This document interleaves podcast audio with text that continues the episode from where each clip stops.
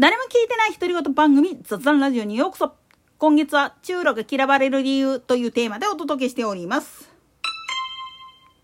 まあ昨日の話の続きなんだけれどもなんで共産圏の工業とか産業っていうのはああもうガタガタになるかって言ったらそれはガタガタになって当たり前なんですよね。なんでやねん。なぜなら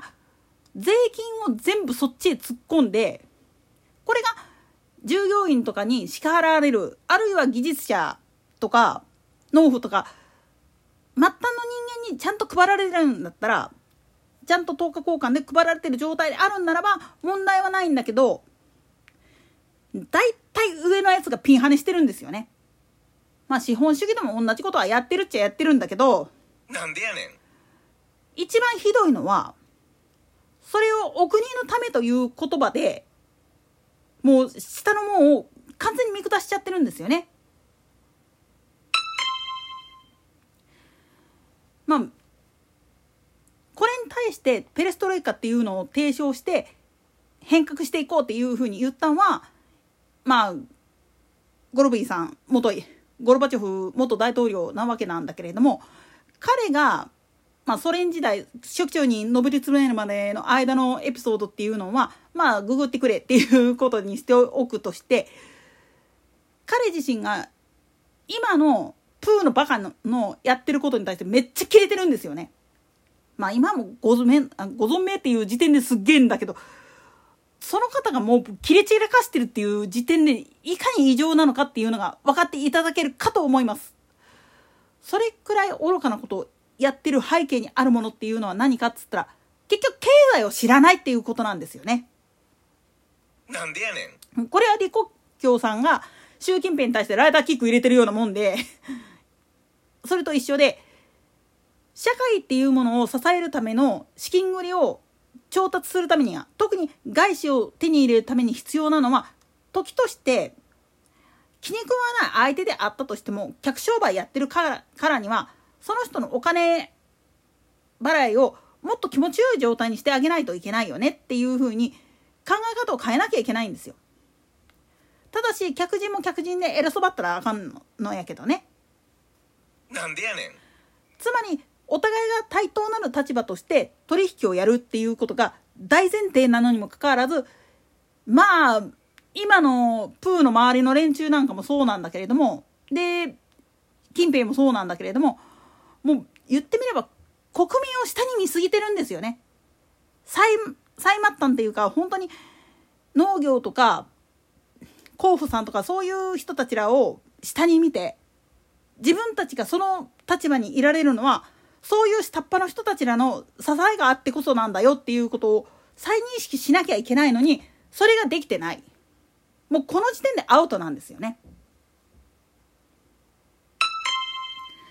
さらに言ってしまうとポピュリズムに乗って自分の任期っていうのが延長されるだけされれば独裁っていうのを長期政権として独裁できるっていう考え方に陥りやすい最大の原因は何かっつったら結局共産主義を唱えている人たちの多くは最終目標は王様になりたいんですよね。なんでやねん支配者になる王様になるっていうことは何を意味するかっつったらその地域の責任者になるっていうことであって言い方を変えれば生贄なんですよね。それも何かをやった時に一番末端の人間が何かをやった時に代表してすいませんでしたって頭を下げることができない人はなってはいけないポジションなんです本来は。ところがまあ歴史の教科書とか学ぶ時にね大体大王様がどうたらこうたらっていうやつはそういうところを解いてる箇所って少ないんですよね。でそういうのを学んでいってるとやっぱり歪んでくるんですよね。責任者としての立場っていうのも考えた時に俺に泥を塗るとは何事ぞって言って怒ってるやつはバカなんですよ。その真逆なんです。泥は思いっきり塗っても構わん。後しますわ俺がやるっていうふうに言える人が上でないとダメなんですよ。そして下の人間も下の人間でこの人に恥をかかせてはいけないという思いがなかったらものってできないんですよね。実は共産主義を唱えてる人たちっていうのはここら辺の感覚がね全然ないんですよね。なんでやねんその背景にあるのは宗教不信。結局宗教から生まれきてる哲理にあるにもかかわらずその根本の宗教を信じることができない宗教に裏切られたっていう気持ちがあったがためにないがしろにしてしまってるんですよね。そして彼らはその指導者っていうものが本筋はどうあるべきなのかっていうのを説かれているにもかかわらずそこをガン無視してそのポジションに立ちたいもう見た目だけで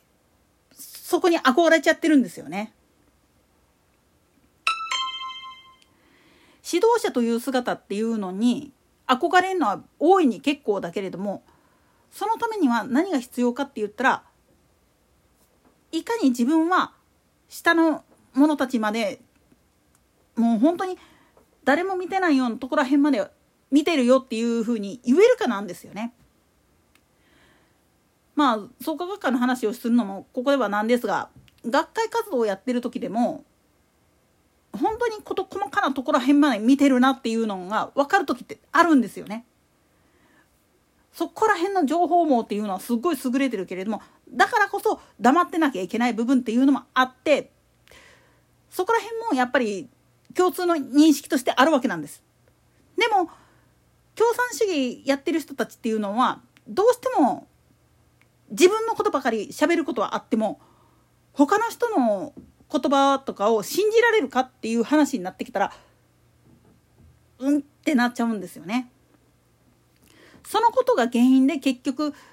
まあ言ってみると誰も見てないから手抜いてもいいやっていう風な考え方に至ったりせっかく自分頑張ってんのになんでこういう風になんねんっていう風になって腐っていったりっていう風にガタガタになっていくわけなんですよ。本来褒めなきゃいけない相手を褒めることができず本来戒めなければいけない部分を戒めることもできない。それはなぜかっつったら根幹が全くないからなんです。根幹としてこれがある。そしてそれを信じてくれてるからこういう行動に至ったんだよねっていうふうに言えるような指導の仕方ができない。だから結果として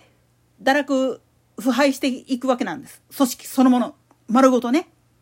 それがまあ言ってみればゴルビーの苛立ちであったりだとかあの李克強さんのライダーキックみたいな話になってくるわけなんです。